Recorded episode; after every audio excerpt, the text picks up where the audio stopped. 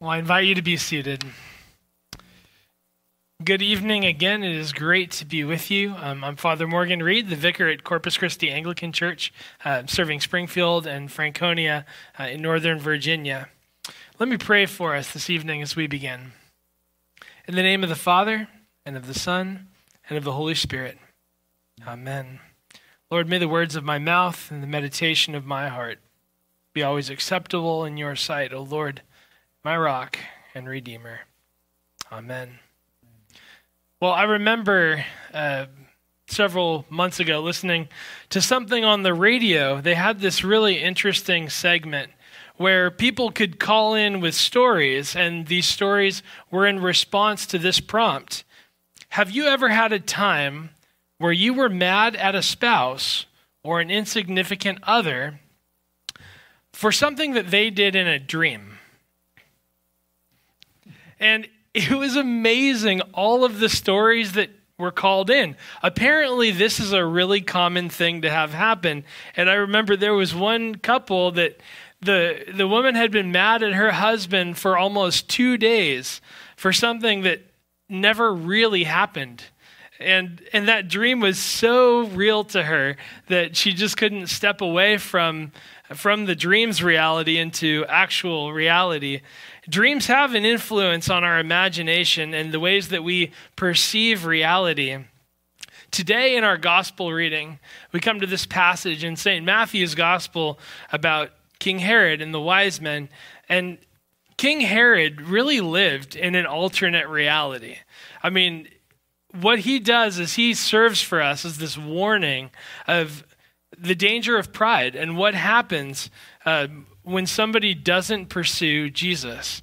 And so, what we see in Herod is an encouragement for us to pursue Jesus with all that we have and, and with all that we are, because pride is dangerous. And pride uh, casts for Herod an alternate reality that he lives in. There's a father of the church named John Cassian, and he writes this really interesting book about the eight deadly sins that tempt us and threaten our holiness. And in book 11, he talks about pride, or sometimes it's called vainglory. And what he does is he describes that vice as really particularly challenging because it's intermingled with virtues.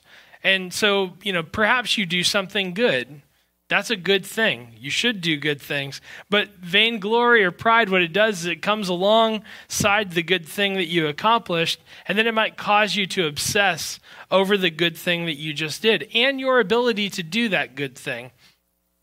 And so he says about pride that the person affected by pride is deluded by it, as if in sleep, a deep sleep someone in that deep sleep is led away into thoughts and imaginings that become this dreamlike reality for them so that they can't actually attend to the present realities in front of them or be truly present to the people that are right in front of them because they're living in something like a dreamlike state. And that dream for them is their reality. And so on this feast day of the Epiphany of Jesus, we celebrate the light of the world. The light of the world who is bringing the realities of the kingdom of God to bear on the kingdom of mankind. And, and he is our hope, the hope for the nations, of which we tonight are all recipients. And, and the hope of the nations was not the one who was going to build the greatest temple. It wasn't the one who was going to gather the greatest following. It wasn't going to be the one who was the most virulent or the one who accumulated the most wealth. That wasn't the hope of the nations. It was found in a child from a poor family in a small town who, as the God of all creation, had suffered and died at the hands of injustice to bring all people to himself. And you and I, we enter that story of Jesus in faith and in baptism. And there's this really nice bookend with this passage where we find pagan nations bringing tribute to the king of, of the nations, God's Messiah. And then at the end of St. Matthew's gospel, we find the great commission of Jesus to go out into the world preaching the gospel to all nations, baptizing them in the name of the Father, the Son, and the Holy Spirit, teaching them what Jesus has commanded. So we have this bookend of nations in Matthew's gospel. So we're entering into God's plans for the nations when we see the tribute that's brought by the Magi. The good news of Jesus isn't shown by the great things that we can accomplish for God through the acquisition of power or material wealth. Um, the good news of Jesus is shown in a heart and in a life that is being transformed as we seek Jesus with all that we have and what and we take whatever route we can to offer him the best gifts that we can. So at Corpus Christi Anglican Church, uh, tonight begins a sermon series that we'll be going through over the next several months called Nations and Neighborhoods, where we're going to be taking the next several months to focus on how the good news of Jesus is good news for the neighborhoods in which we inhabit and in the homes in which we dwell and then the lives that we've been given, and how that hope for our neighborhoods relates to the great hope for the nations. And in this passage, Herod completely missed it. In verses 1 through 8, he lived in this dream world where he was the king of the Jews, which was actually what he was called by the Roman authorities. He believed all the false things that people were telling him about himself. We got to be careful of believing lies that people tell us when they make us feel good. So he was believing those lies about his kingship. And so any threat to his kingdom, his kingdom and his kingship became competition. And he actually did a, accomplish a lot of really amazing building projects. I mean, even today, when you go to Jerusalem, you see part of the temple that he constructed. He kind of rivals Solomon in his ability to build things and to accumulate uh, wealth. But the thing about Herod is that he's got a very dark side. Um, it was famously said by Caesar Augustus that it's better to be Herod's pig uh, than his dog. Now, of course, he probably didn't keep pigs uh, in Jerusalem, but you know, there's a play on word in Greek. It's better to be a huis, a pig, than a huios, a son. And, and the reason why is because he killed much of his family out of paranoia for uh, losing his kingship. Being granted a measure of power and wealth and position is not in and of itself a bad thing. Those are just stewardships power, wealth, position. Those can be stewardships, a means to an end that God gives us to show his glory. The end is to offer all that we have and all that we are to Jesus so that we grow in loving union with him and so that we're made more like him.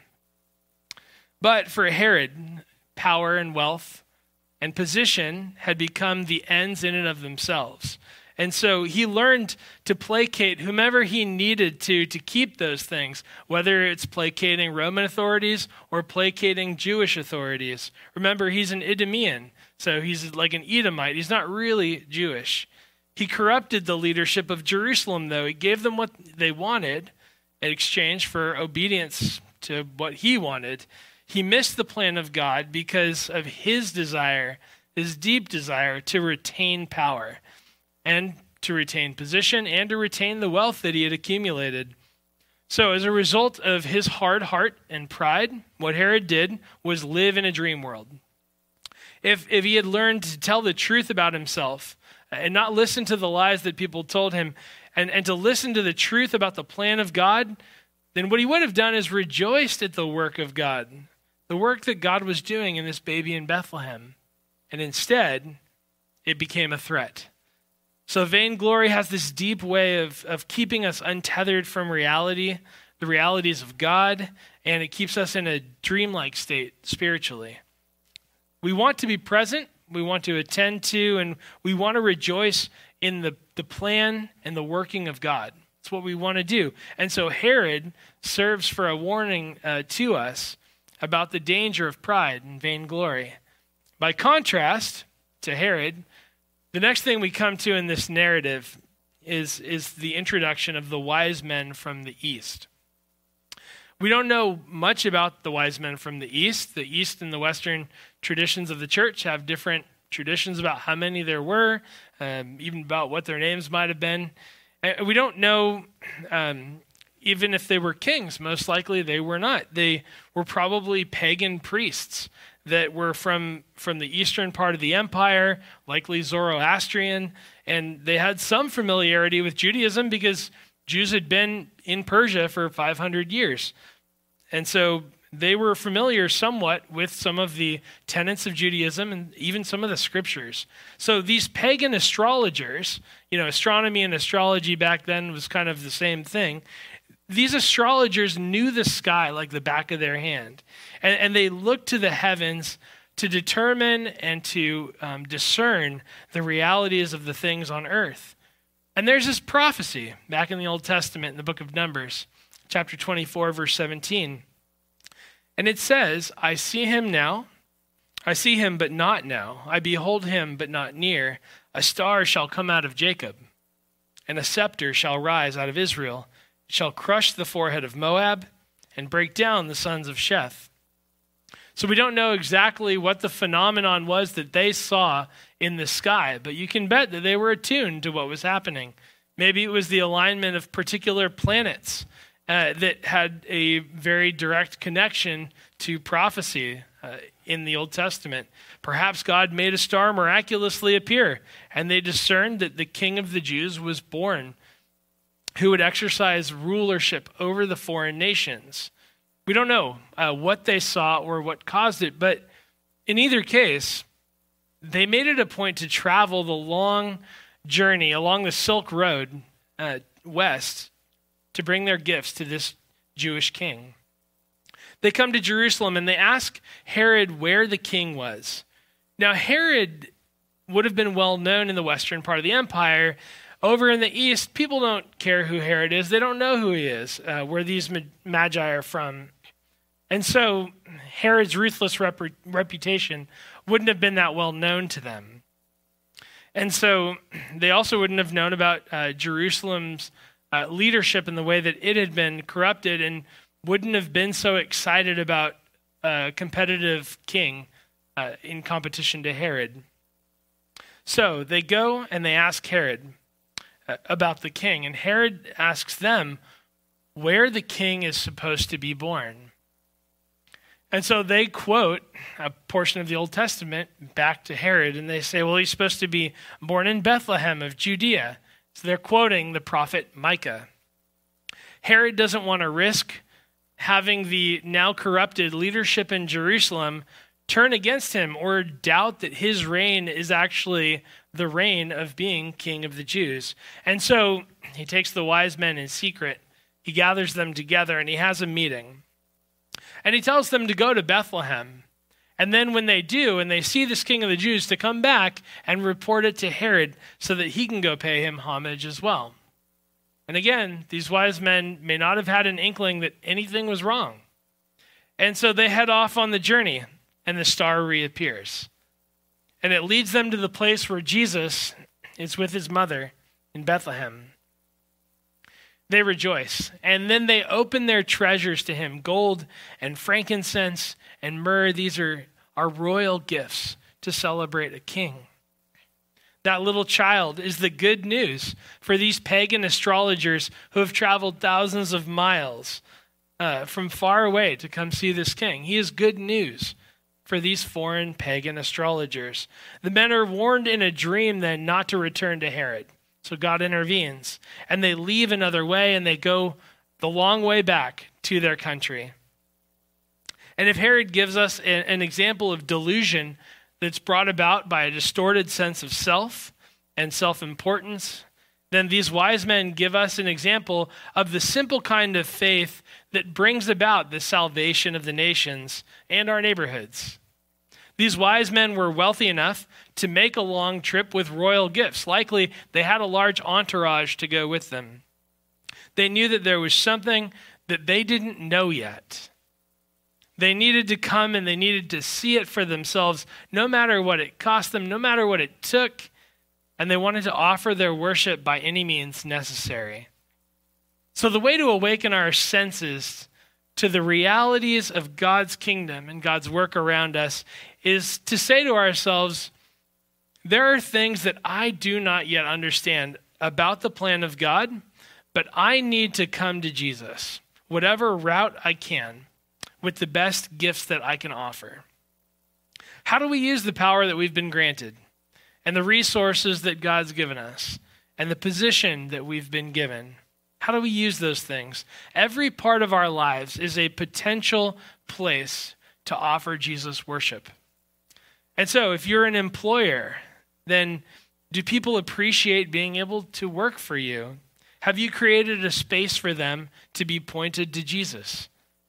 If your disposition is, there are things that I know that I don't know, um, but I'm going to use this opportunity to employ others as a means to offer Jesus the best gifts that I can find, then that's going to be attractive to those employees and to those in their households. Perhaps you're an employee. And if your disposition is that there are things that you know that you don't know, but you're going to use this opportunity as an employee to work as a means to offer Jesus the best that you can possibly offer him.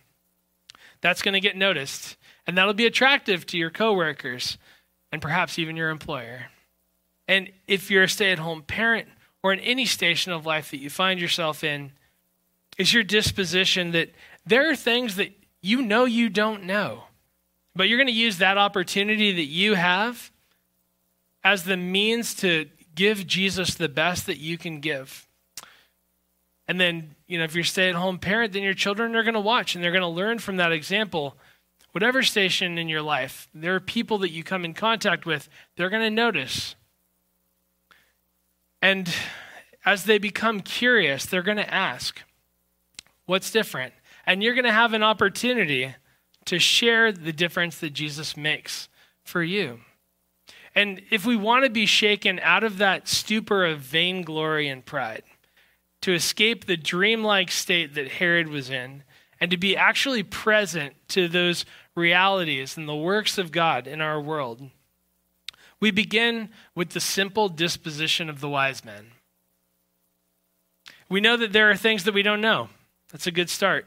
Uh, but what God has given us is a gift to be given back to Him. And so we need to come by whatever route we can to offer Him the best gifts that we can.